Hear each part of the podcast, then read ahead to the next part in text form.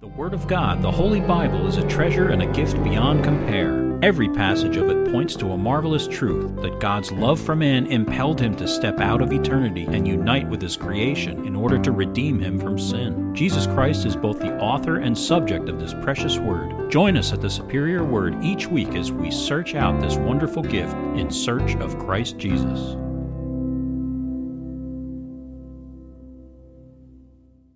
Psalm 34, a psalm of David when he presented pretended madness before Abimelech, who drove him away, and he departed.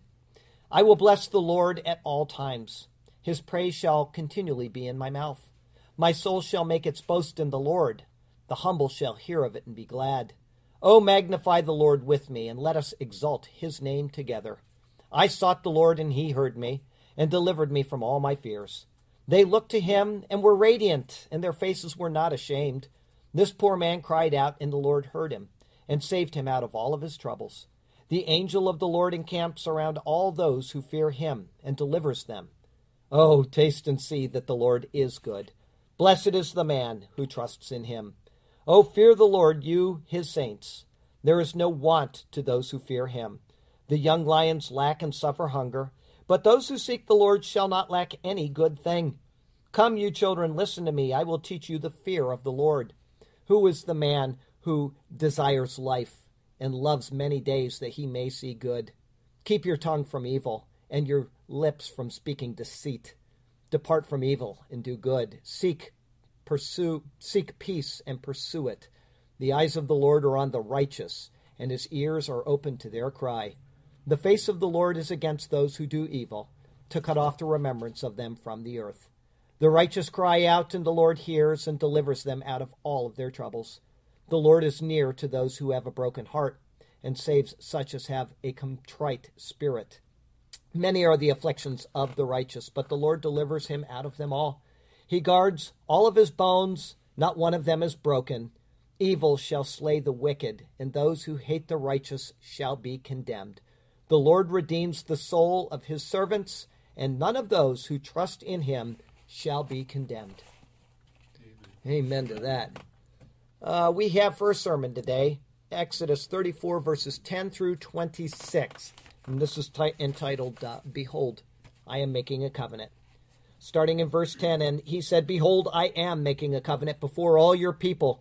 I will do marvels such as not have been done in all the earth nor in any nation, and all the people among you uh, whom you are shall see the work of the Lord. For it is an awesome thing that I will do with you. Observe what I command you this day. Behold, I am driving out from before you the Amorite and the Canaanite and the Hittite and the Perizzite and the Hivite and the Jebusite. Take heed to yourself lest you make a covenant with the inhabitants of the land where you are going, lest it be a snare in your midst. But you shall destroy their altars Break their sacred pillars and cut down their wooden images. For you shall worship no other God. For the Lord, whose name is jealous, is a jealous God. Lest you make a covenant with the inhabitants of the land, and they play the harlot with their gods, and make sacrifice to their gods, and one of them invites you, and you eat of his sacrifice, and you you take of his daughters for your sons, and his daughters play the harlot with their gods, and make your sons play the harlot with their gods. You shall make no molded gods for yourselves. The feast of unleavened bread you shall keep. Seven days you shall eat unleavened bread, as I commanded you in the appointed time in the month of Aviv. For in the month of Aviv you came out from Egypt. All that open the womb are mine, and every male firstborn among your livestock, whether ox or sheep. But the firstborn of a donkey you shall redeem with a lamb, and if you will not redeem him, then you shall break his neck. Uh, all the firstborn of your sons you shall redeem, and none shall appear before me empty handed. Six days you shall work, but on the seventh day you shall rest. In plowing time and in harvest you shall rest. And you shall observe the feast of weeks and the fir- first fruits of the wheat harvest and the feast of ingathering at the year's end. Three times in the year all your young men shall appear before the Lord, the Lord God of Israel. For I will cast out the nations before you and enlarge your borders. Neither will any man covet your land when you go up to appear before the Lord your God three times in the year.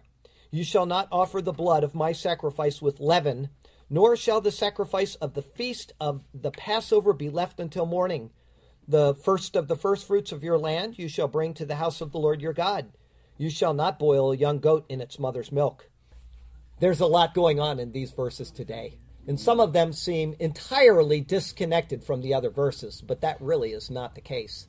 The Lord has shown grace to Israel rather than destroying them.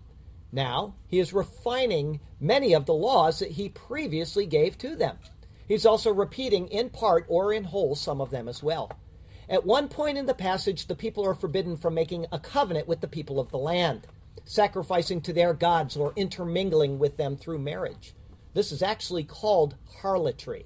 The reason for this is that in doing any of these things, their hearts will be turned away from worshiping the Lord their God.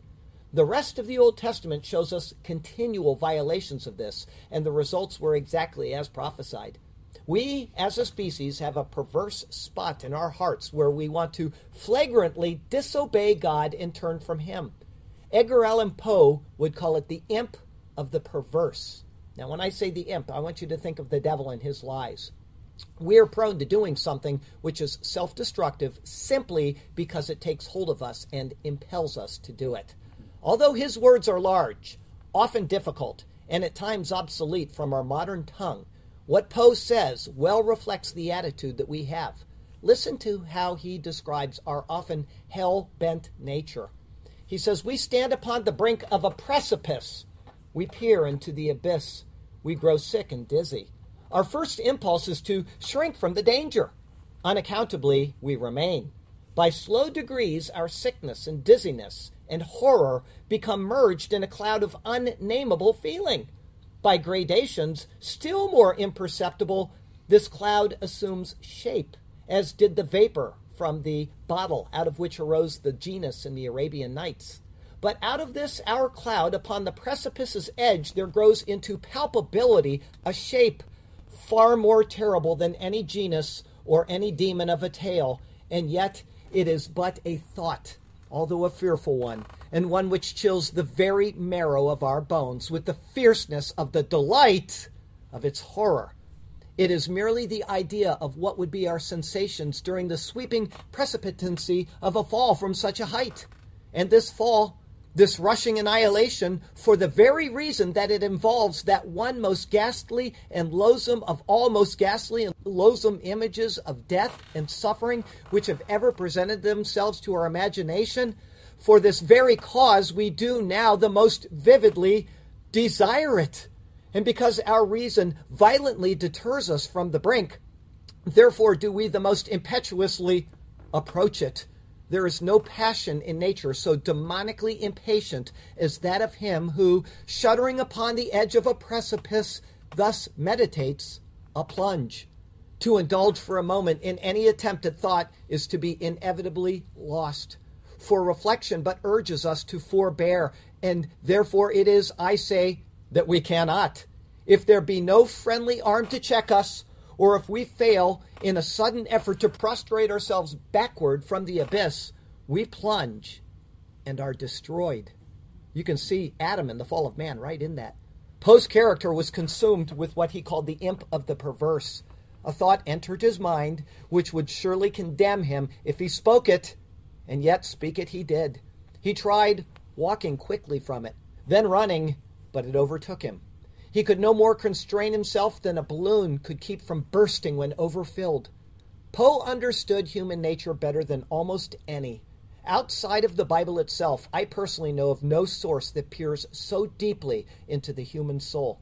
We all carry with us the imp, and it will tear us away from what we most cherish life. But the Bible also gives us a cure from being consumed by the imp. It is to hide God's word in our heart and to hold fast to it, remembering it and reciting it. It is the safety for our soul and the protection from the eternal curse. Our text verse today comes from Malachi chapter 4.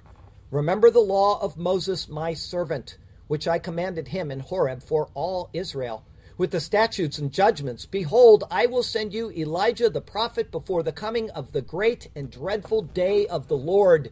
And he will turn the hearts of the fathers to the children, and the hearts of the children to their fathers, lest I come and strike the earth with a curse.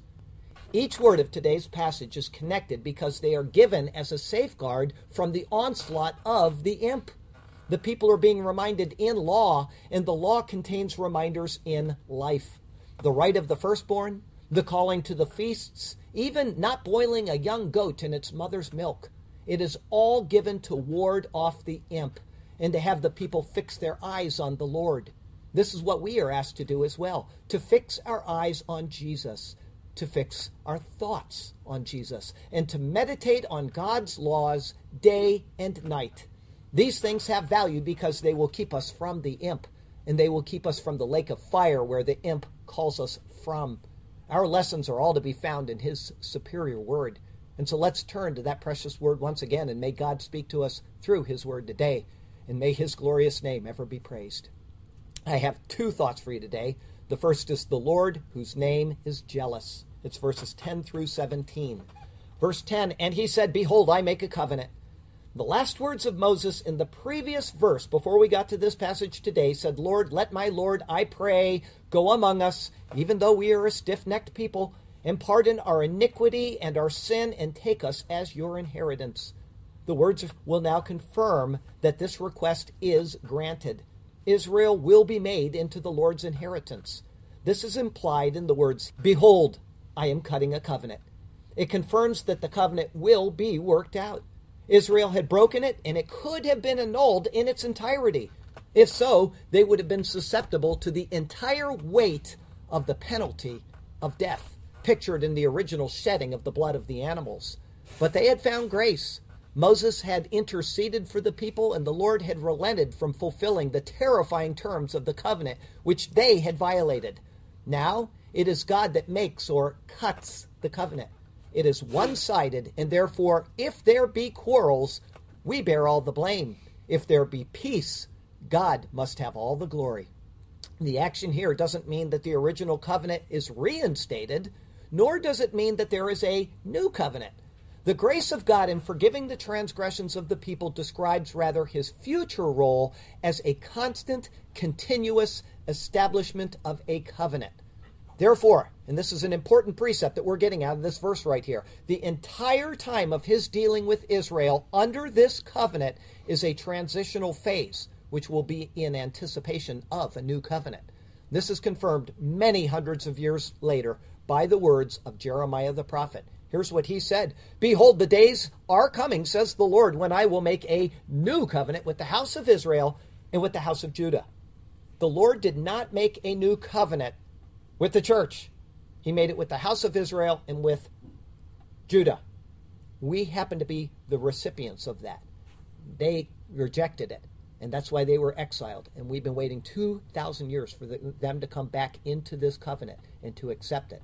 So understand this. It is not a church thing that's going on per se, meaning the Gentile led church age.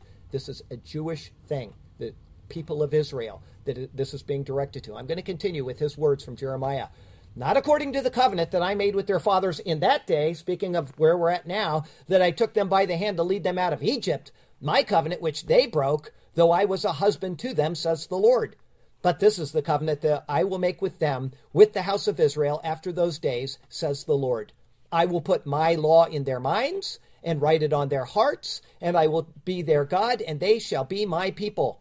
No more shall every man teach his neighbor, and every man his brother, saying, Know the Lord for they all shall know me, from the least of them to the greatest of them, says the Lord. For I will forgive their iniquity, and their sin I will remember no more. The word of the Lord through Jeremiah points back to the covenant which was broken by Israel after being brought out by the Lord. Thus, what is being renewed right here is a transitional phase of God's redemptive workings, and it only anticipates a new covenant at some point in the future. Verse 10 continues Before all your people I will do marvels. The word before is neged. It gives the idea of right in front of or in the view of all. It is the same word used in the 23rd Psalm when speaking of the Lord's provision being provided right before the eyes of David's enemies with the words, You prepare a table before, or neged, me in the presence of my enemies. This promise of marvels is said to be before your people, meaning the people of Israel. They will personally behold what the Lord will do. In this, it will bring about a twofold aspect for them to consider. First, it will be that their faith in God should be strengthened as they see the marvels that He does, but it will actually bring about a more terrifying culpability when the people stray. Having personally seen the work of the Lord, they will thus be more accountable should they reject Him.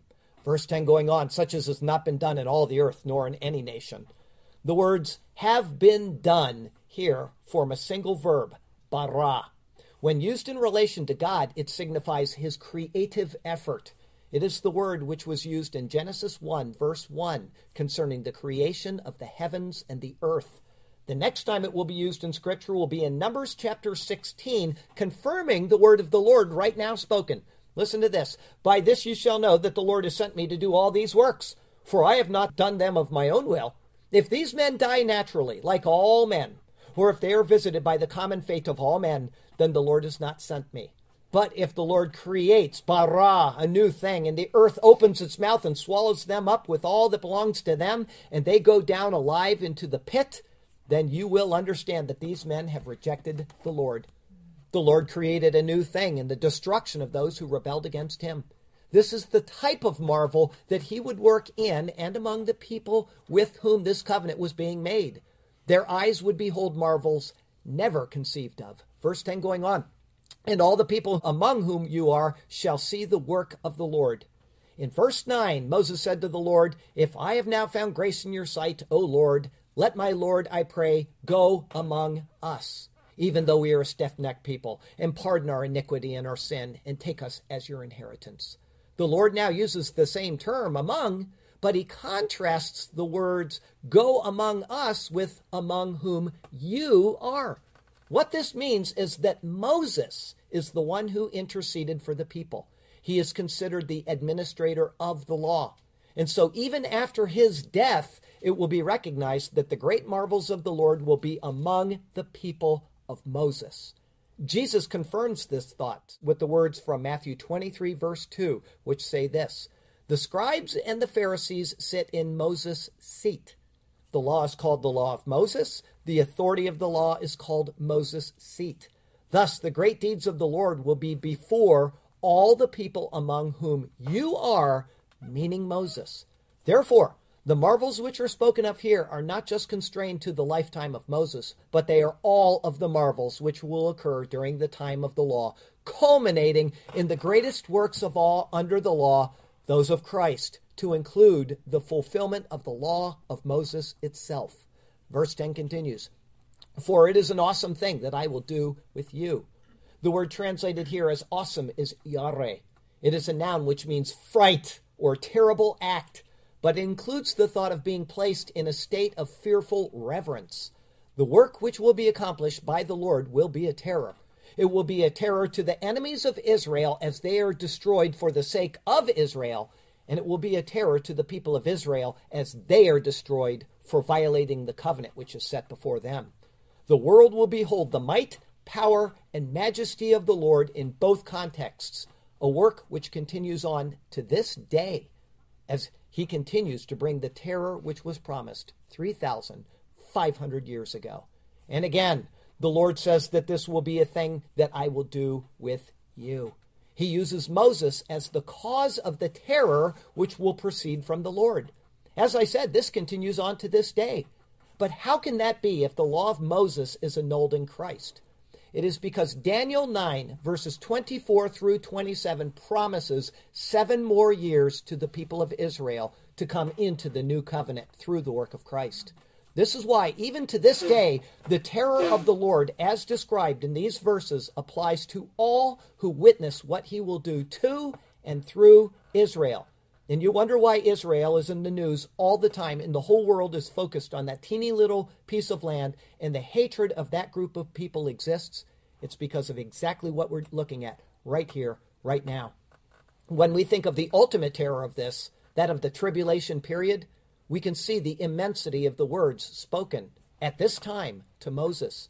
He probably had no idea the scope of what he was being told for Israel, the terror will be realized in its fullness in the words, Alas, for that day is great, so that none is like it. And it is the time of Jacob's trouble, but he shall be saved out of it. That's Jeremiah 30, speaking of the final seven years of the tribulation period. For the world at large, the terror will be realized in the words of Revelation. Here's what it says there Fall on us and hide us from the face of him who sits on the throne and from the wrath of the Lamb, for the great day of his wrath has come, and who is able to stand? Coming soon to a tribulation period near you. The whole world is going to come under the judgment of God for Israel and because of Israel. Verse 11 Observe what I command you this day. This is spoken to Moses personally. He will be given a set of commands, most of which are positive in nature.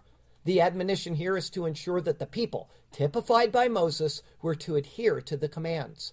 But the Lord doesn't immediately give the commands. Before doing so, he makes a promise on which the commands are actually dependent. And that's verse 11 continuing Behold, I am driving out from before you the Amorite and the Canaanite and the Hittite and the Perizzite and the Hivite and the Jebusite. These words both form one of the wonders the Lord promises he will do, and they form the basis on which the subsequent commands will be given. He promises that it will be by his power, not Israel's, that the nations would be driven out. That Israel was used in the process does not negate his having accomplished it. Rather, Israel was a part of his arsenal in making it come about.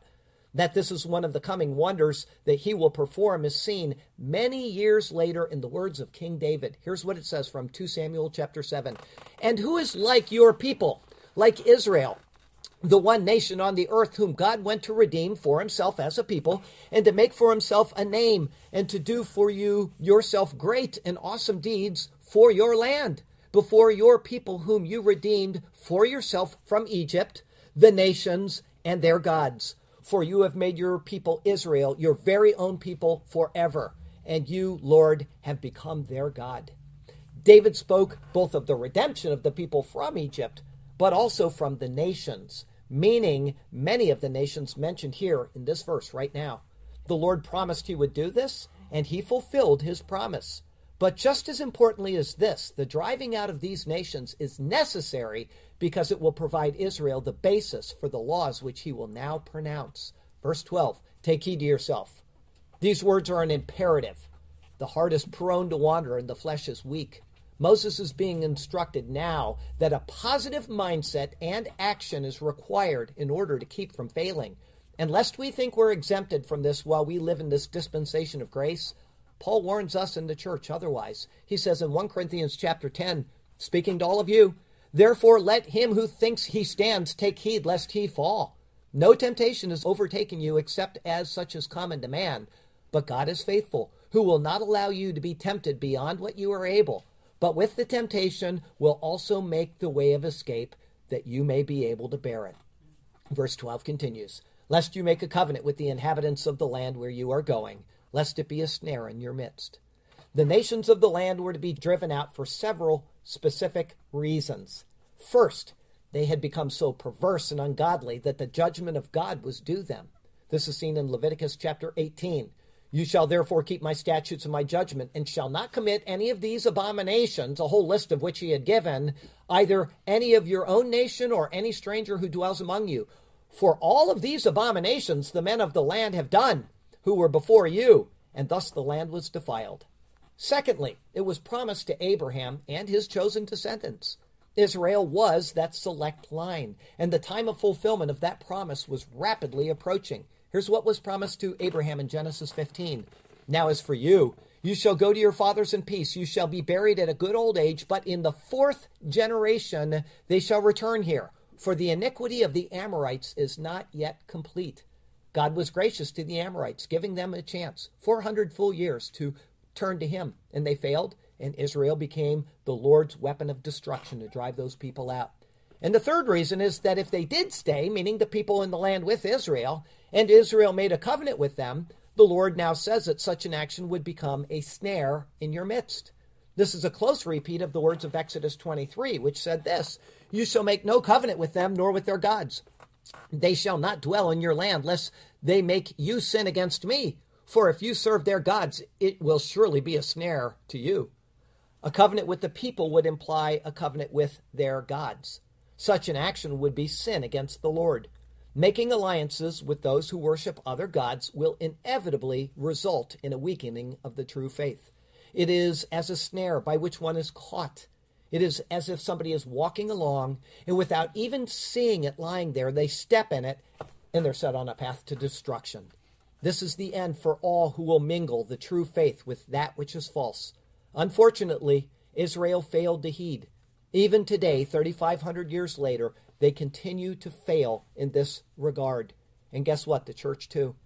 We completely have failed to heed this admonition. Verse 13 But you shall destroy their altars, break down their sacred pillars, and cut down their wooden images. In Exodus 23, the people were told to break down the sacred pillars of the inhabitants. The Lord adds on to that now here. First, they are to destroy the altars. The word nathatz, or destroy, is introduced into the Bible here. It gives the idea of breaking down and thus to completely destroy.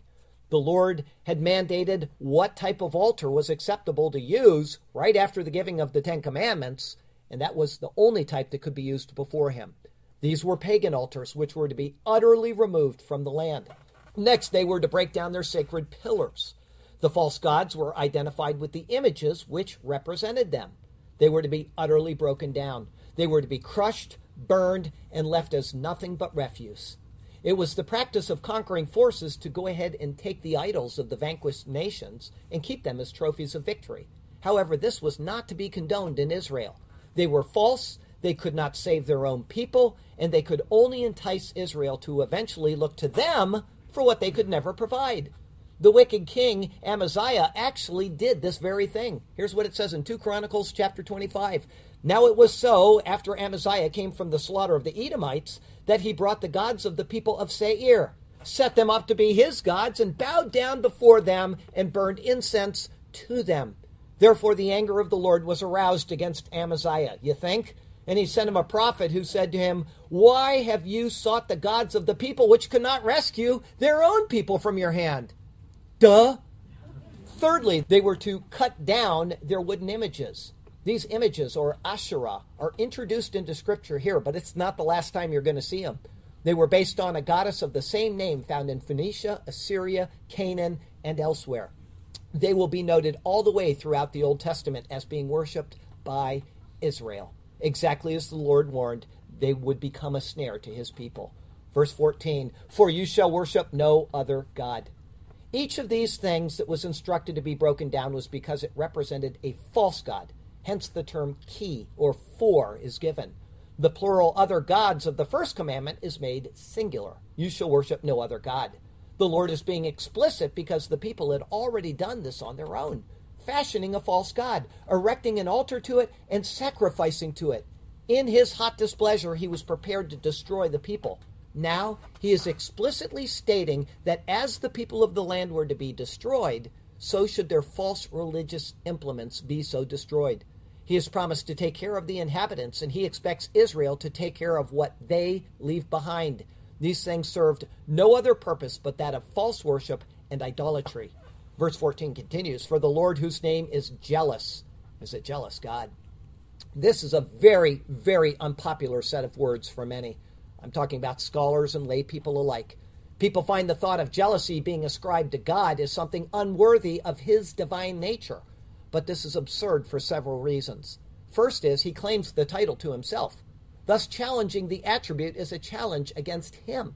Secondly, if God was not jealous of himself and his own honor, it would mean that idolatry was unimportant to him. If this were true, then it would mean that he cared nothing for his creatures. Idolatry includes many negatives, such as adultery, self flagellation, and even human sacrifice. Thus, it would be contrary to the nature of God for him to not be jealous. Thus, the Lord's name and his character answer one to the other. The Lord's name is Qanna, and Elkanah, hu? A jealous God is he. Further, in Proverbs 6, verse 34, jealousy is called a husband's fury. This is what is seen here. The covenant made between the Lord and the people of Israel was a type of marriage contract. In the worship of other gods, the fury of their husband, his righteous displeasure would be brought out of him. Finally, this type of jealousy does not indicate jealousy of success in another. It speaks of the defense of his own honor and his own glory. When one bows to another God, the Lord, He's not jealous of that false God receiving worship. His jealousy is having been denied what He is justly due. His words in Isaiah showed this thought very well. It says, I am the Lord, that is my name, and my glory I will not give to another, nor my praise to carved images. As Matthew Henry states about this verse, those who cannot worship God aright, who do not worship him only. Verse 15 Lest you make a covenant with the inhabitants of the land, and they play the harlot with their gods and make sacrifices to their gods, and one of them invites you, and you eat of his sacrifice. The idea of verses 15 and 16 together is kind of one thing leads to another. If the people were to make a covenant with the inhabitants of the land, they would then be joined in a familiar way with those people. But the Lord promised to drive them out of the land. A covenant would imply that they now receive safe harbor within that land. This would be contrary to the work of the Lord in expelling them. Now, with their safe harbor, they would continue to play the harlot with their gods. This is the very first time in the Bible that the word zana or harlot is used in a spiritual sense, and it is used of the Gentile people in relation to their gods. The Lord is their creator too, and yet they sacrifice to that which is not God. In these words, his jealousy is as evident as that in which he proclaims towards Israel. But they are not his redeemed people, and so they are to be destroyed. But with safe harbor, they instead sacrifice to their own gods, and they even invite Israel to join them. The covenant brothers will now be brothers in worship also. Verse 16, and you take of his daughters for your sons, and his daughters play the harlot with their gods, and you make your sons play the harlot with their gods. Brothers in worship will inevitably become brothers by blood. The relations will become deeply rooted in family. In joining in marriage, there will be a joining in a false worship, and the sons and daughters of Israel would soon play the harlot with false gods. We see this in our world all the time. Christians go off and marry somebody of another religion, and the family suddenly caves in, and it all gets muddled out, and the Lord is forgotten. Here, the thought of marriage tie between the Lord and Israel is seen in its full sense.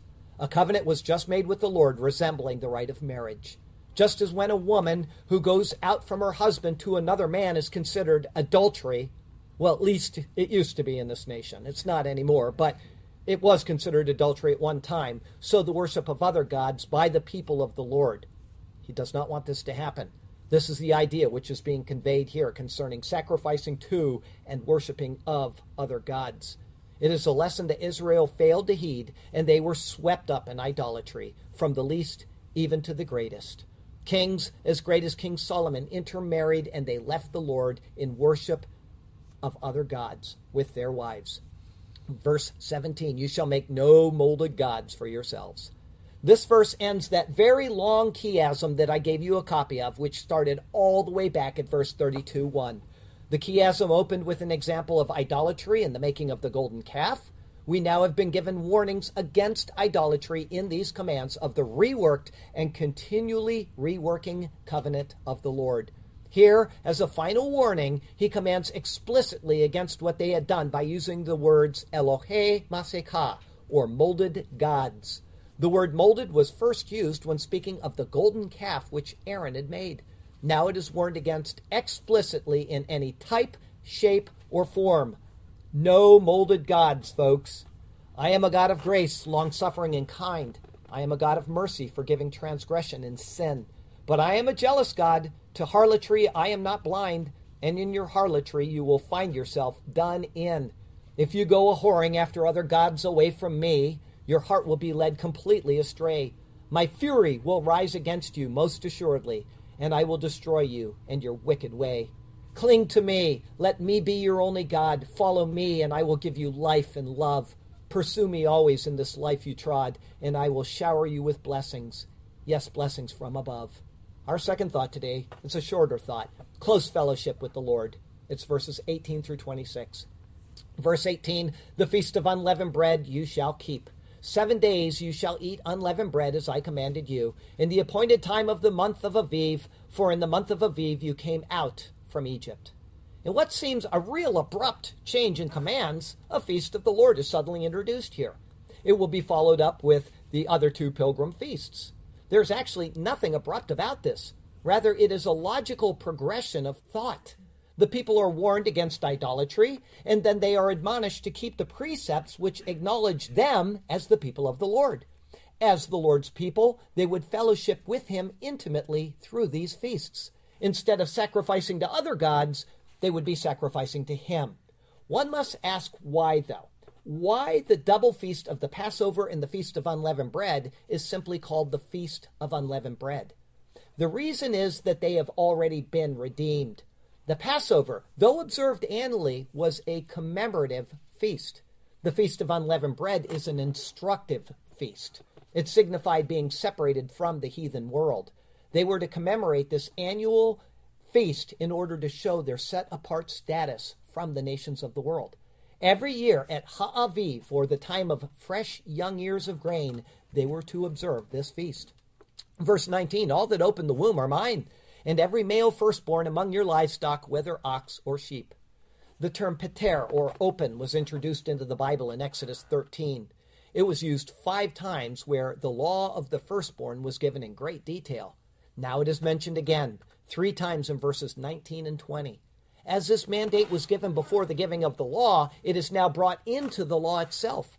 It is not an option, but rather a command which must be adhered to. This claim on the firstborn is an assertion by the Lord that all born to Israel, man or beast, were his, but the firstborn was taken as representative of that fact. The people were set apart to him, the clean animals were his. Verse 20 But the firstborn of a donkey you shall redeem with a lamb, and if you will not redeem him, then you shall break his neck. All the firstborn of your sons you shall redeem. The donkey is representative of all unclean animals. They were not to be offered to the Lord by sacrifice, and so they either had to be redeemed by a clean animal or they were to be killed. A picture is made here, though. Think of us. We're Gentiles. Okay? This is picturing the Gentile people of the world. The donkey is symbolic of Gentiles. They needed to be redeemed with a lamb. Guess what? Christ is our lamb, he's our redeemer. Or have its neck broken. In picture, the Gentile had never been redeemed by Christ. Instead, his neck remained turned in defiance to him. This is why the breaking of the neck is chosen. Human sacrifice was unacceptable, and so all human sons of Israel were also required to be redeemed. Verse 20 continues And none shall appear before me empty handed. The word empty handed is rekam. It gives the sense of something being vain. The word was used in Exodus 3, verse 21, when the Lord promised that Israel would not come out of Egypt empty handed. Here's what it says there So I will stretch out my hand and strike Egypt with all my wonders, which I will do in your midst. And after that, he will let you go. And I will give this people favor in the sight of the Egyptians, and it shall be when you go out that you shall not go out empty handed, or rekam. The intent here is that just as I brought you out of Egypt with hands which are not empty, so you shall come before me with hands that are not empty. To do so would be a vain thing. The Lord provided for Israel. Israel was to acknowledge that. Verse 21 Six days you shall work, but on the seventh day you shall rest. The mandate of the Sabbath rest has already been seen at the time of the giving of manna in Exodus 16. It was brought in as the fourth of the Ten Commandments in Exodus 20. It was reiterated in the Book of the Covenant in Exodus 23, and it was again given as an appendix to the direction for the construction of the sanctuary in Exodus chapter 31. It is given again now for the following reason, which is tied into the annual harvest feasts. Verse 21 continues In plowing time and in harvest you shall rest. The word harish, or plowing, is very rare in the Bible. It's used only three times. Normally, the Bible speaks of seed time and harvest, but here it speaks of plowing. This is set in contrast to reaping then. The times where hard physical work was required, it was still to be stopped on the Sabbath day. And this is especially so because if the weather was bad all week, these tasks may have been urgently needed. However, guess what? the Lord may provide a marvelously beautiful day on the Sabbath. Oh boy, guess what? The obvious thought is the Lord's given us this beautiful day to go out and catch up on all the things we couldn't do during the week. We're going to be fruitful and multiply. But rather, they are being told now that this was not the case. The Sabbath was not to be violated. Verse 22 And you shall observe the feast of weeks of the firstfruits of wheat harvest. Chag Shavuot, or the Feast of Weeks, gets its name from a seven week period which started at the bringing in of the first fruits to the Lord, picturing Christ's resurrection. This is detailed in Leviticus 23, verses 10 and 11. In Exodus 23, the same feast was called Hakatzir, or the harvest. The feast in Greek and in the New Testament is called Pentecost, meaning the 50th. That's a picture of the giving of the Holy Spirit. This grain harvest, which began 50 days earlier, was now considered finished. As the Feast of the Harvest, it was a celebration of the blessing of labor in the field. Verse 22 continues, and the Feast of Ingathering at the year's end. Chag Ha'asif, or Feast of Ingathering is the final of the three mandatory pilgrim feasts. It is only called by this name here and in Exodus 23, verse 16. When the feast is mentioned elsewhere, it is called Sukkot, or tabernacles. It is referring to the ending of the harvest season when the labors of the field are gathered in from that field. The dating for this feast will later be fixed as the 15th day of the seventh month, and it will last for seven days. This corresponds to around October on our calendar, and we're going through this feast right now in Israel. There are various crops that grow in Israel throughout the summer months, and by this time they are almost all harvested. Generally, the last crops to be gathered in are the grapes, figs, pomegranates, almonds, and olives, but specifically the grapes. And the reason why is that's a picture of the end time grape wrath of God, the harvest of grapes. So everything that we're seeing in these feasts is actually being worked out in human history and what God is doing with Israel, for Israel, and for all of the people of the world or against them. All right? The term for end here is tekufah. It is a noun used for the first of just four times. It means a coming around or a circuit and it comes from the verb nakaf, which means a circle or to go around. At this point of turning, the cycle of the agricultural life that they lived would be ready to start once again, and that's why it's given this term. Verse 23 Three times in the year all your men shall appear before the Lord, the Lord God of Israel. This verse is almost a repeat of Exodus 23, verse 17. The only difference is that it includes the words Elohe Yisrael, or the God of Israel, at the end of it. The Lord Jehovah is specifically now said to be the Lord Jehovah, the God of Israel. Verse 24 For I will cast out the nations before you. The Lord has promised to do this. Though the people did not fully obey the Lord concerning making covenants with the inhabitants, nor did they fully obey in driving out all of the people, the nations were essentially driven out from the land. Israel ruled the land of Canaan as was originally promised to Abraham back in Genesis chapter 12. Verse 24 continues, and enlarge your borders. Later in Genesis 15, the Lord promised Abraham an enlargement of the borders originally promised. That is repeated now, and it was fulfilled at the time of David and leading into the rule of Solomon. Though they only possessed this larger expanse of land for a very short time, the promise was fulfilled. Verse 24 continues Neither will any man covet your land when you go up to appear before the Lord your God three times in a year. Now think of those words. I'm going to read them again and think of this promise. Neither will any man covet your land when you go up to appear before the Lord your God three times in a year. These words are found nowhere else in Scripture, but they are so memorable that no other recording of them is needed.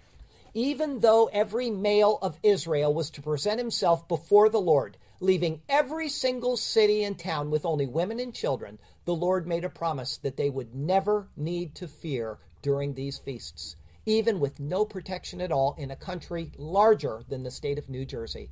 With its increased borders at the time of Solomon, it was far, far larger than that. It is an amazing promise, but it was a promise based on the obedience of the people. Verse 25 You shall not offer the blood of my sacrifice with leaven, nor shall the sacrifice of the feast of Passover be left until morning. With but a few differences, this verse is almost the same as Exodus 23 18. In both verses, the blood is the object of what is offered instead of the sacrifice. It says, You shall not offer the blood. As the Bible says that the life is in the blood, and because grain offerings were considered separate offerings than sacrifices, it is referring to the Passover, which is a type of Christ's cross. Thus it is called my sacrifice. Remember, Jesus is, Paul says in the New Testament about Jesus, Christ, our Passover lamb, is sacrificed for us. Leaven was to be completely purged from the home prior to the slaughtering of the Passover. This is a picture of the sinless Christ who shed his blood for us. There was no sin to be found in him, just as there was no leaven to be found in the homes of those who partook of the Passover. There was to be nothing left of the lamb by morning. This was explained in Exodus chapter 12. You shall let none of it remain until morning, and what remains of it until morning you shall burn with fire. Verse 26 finishes with these words The first of the firstfruits of your land you shall bring to the house of the Lord your God. You shall not boil a young goat in its mother's milk. Verse 26 is identical to Exodus 23, verse 19, word for word. Very interesting, curious verse, isn't it? Very interesting. But because it's identical to Exodus 23 19, I'm going to send you there either by my written sermon or by YouTube for you to get all of the exciting details. Suffice it to say that every word of this verse, if you remember the meaning of it, points to the work of Christ, his resurrection, and all the way through to the end times. In fact, each of these precepts that we've looked at today picture Christ intimately. I've only touched on what they picture. If you missed those previous sermons, go back and watch them to get a full appreciation for all that is entailed in them. There is truly marvel to be seen in how Christ is so beautifully revealed. Today, I simply took the time to highlight the changes from any previous passages and to explain any additions. But be sure that it is all about Jesus Christ. The Old Testament was given to show us what lay ahead in Him. Without Him, every one of us is lost. We follow the imp of the perverse and we turn our hearts away from God. But with Christ, we are given the ability to focus our thoughts anew and to redirect our hearts and our lives to a state that God finds good and pleasing. And it is all based on faith and grace. If you have never received the good news of Jesus Christ, please do it today. He died so that we can live. Through the blood of his cross, we are reconciled to God and we are brought near to him. And so, just in case somebody here today has never called on Jesus, let me do what I do each week and just very quickly explain to you that the Bible says you have sin in your life. If you deny that, there's not much I can do to help you. I, I assure you, you have sinned in your life. You've told a lie, you've done something wrong, which will offend an infinitely holy God. And that infinitely separates us. Even if you've only committed one sin in your life, you are infinitely separated from Him. He's out there, we're here. We're in the stream of time and we're going this way, and we cannot go back before what we did and undo it. And so there's a disconnect. And the only way to reconcile that was by the work of Jesus Christ. He, fully God, stepped out of his infinite realm and he united with his own creation in the womb of a woman, who, by the way, was going forward in the stream of time. And so he is fully man. And he lived that life under the law that we're looking at right here perfectly.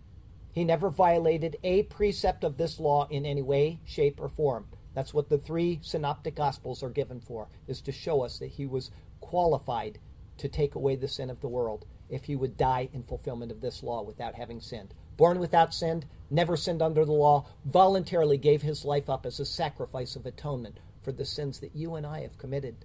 Then it doesn't matter if it was one lie or if it was murdering 50 people. You're separated from God.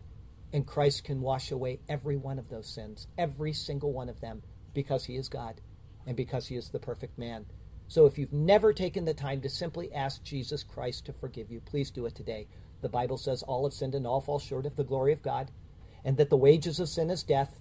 We earn wages because we go to work every single week and we get paid based on what we do. Our wages of sin is that we die.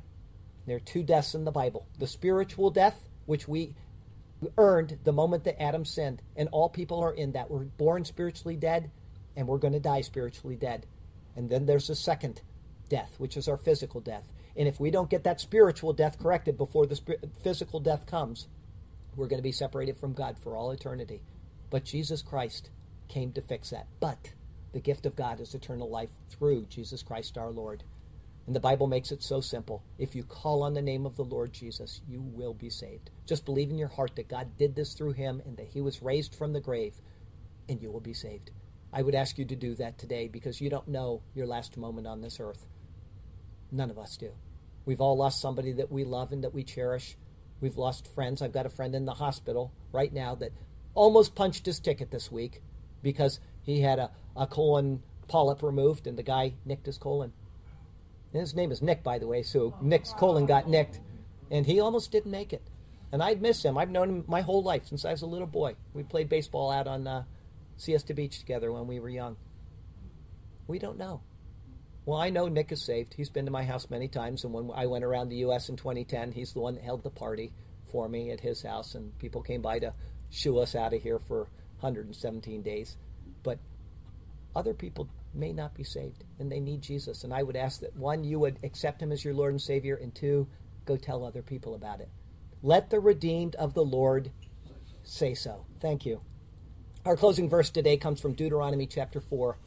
Take heed to yourselves, lest you forget the covenant of the Lord your God which he made with you, and make for yourselves a carved image in the form of anything which the Lord your God has forbidden you. For the Lord your God is a consuming fire, a jealous God. Okay? Next week is Exodus 34, it's verses 27 through 35. Don't think this title at all odd.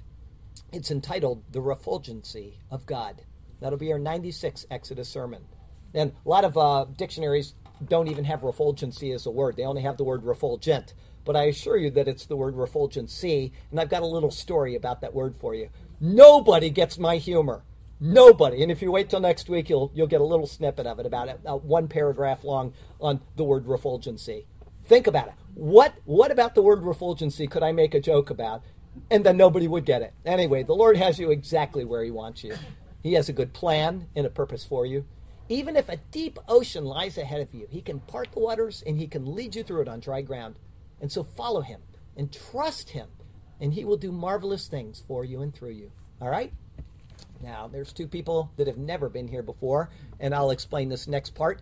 I take from the New King James Version of the Bible and I change it very, very little. And I make a poem out of the passage that we looked at. And that will, you get the uh, passage read at the beginning. You have to hear it all the way through the sermon a second time, and then you get a poem form. And this is to help you remember what you have listened to. And I do this every single week, and we've got a poem of Genesis, we've got one on the book of Ruth, and we're yeah, two thirds of the way through Exodus. So here we go. It's called The Covenant Continues. And he said, Behold, I make a covenant before all your people of every station. I will do marvels such as have not been done in all the earth, nor in any nation. And all the people among whom you are shall see the work of the Lord. For it is an awesome thing that I will do with you. The guarantee is my word. Observe what I command you this day. Behold, I am driving out from before you, as I determine is right, the Amorite and the Canaanite and the Hittite and the Perizzite and the Hivite and the Jebusite. Take heed to yourself, lest a covenant with the inhabitants you make of the land where you are going, lest it be a snare in your midst. This warning do take. But you shall destroy their altars, break their sacred pillars too, and cut down their wooden images, for no other God shall be worshipped by you. For the Lord, whose name is jealous, is a jealous God, and for his name he is zealous. Lest you make a covenant with the inhabitants of the land, and they play the harlot with their gods, a terrible vice, and make sacrifice to their gods, and one of them invites you, and you eat of his sacrifice. And you take of his daughters for your sons, and his daughters the harlot with their gods play, and make your sons play the harlot with their gods. You shall make no molded gods for yourselves. This you shall obey. The feast of unleavened bread you shall keep. Seven days you shall eat unleavened bread, as I commanded you, in the appointed time of the month of Aviv, just as I have said. For in the month of Aviv, out from Egypt you came, and so the nations heard of my great name. All that open the womb are mine, and every male firstborn among your livestock, whether ox or sheep, animals of the herd or of the flock. But the firstborn of a donkey you shall redeem with a lamb for my name's sake. And if you will not redeem him, then his neck you shall break. All the firstborn of your sons you shall redeem as I have commanded, and none shall appear before me empty handed. Six days you shall work, but on the seventh day you shall rest. In plowing time in, and in harvest you shall rest. Do not disobey, and thus put me to the test. And you shall observe the feast of weeks, of the firstfruits of the harvest of wheat, and the feast of ingathering at the year's end, when the harvest cycle is complete. Three times in the year all your men shall appear before the Lord, the Lord God of Israel. This according to my word. For I will cast out the nations before you, so understand, and enlarge your borders, so will it be. Have no fear. Neither will any man covet your land when you go up to appear before the Lord your God three times in a year. You shall not offer the blood of my sacrifice with leaven. This I state to you as a warning. nor shall the sacrifice of the feast of the Passover be left until morning. The first of the firstfruits of your land you shall bring to the house of the Lord your God. You shall not boil a young goat in its mother's milk. You shall not so defile the land upon which you trod. Lord God, you have given good laws to Israel, but as a people they failed you time after time. They turned their necks to you and raised their fists as well, but through it all you have proclaimed, This people is mine. And the people of your church have likewise turned away. We have shunned your grace and gone after works of our own. But still you hold out nail scarred hands, even to this day. Great mercy to your wayward people you have shown. Help us, Lord, to turn our hearts to you. Help us to be like Christ, ever faithful and true. And as we walk upon this world, let us ever give you praise. Yes, for the duration of our lives, whatever number be our days. For you are worthy, O God, yes, faithful and true. And so we shall, in heaven's majestic home, ever be praising you. Hallelujah and amen. amen. Heavenly Father, we thank you for this precious word. And I, I personally want to thank you that we are not under this law because every one of us would just be a basket case of neuroses.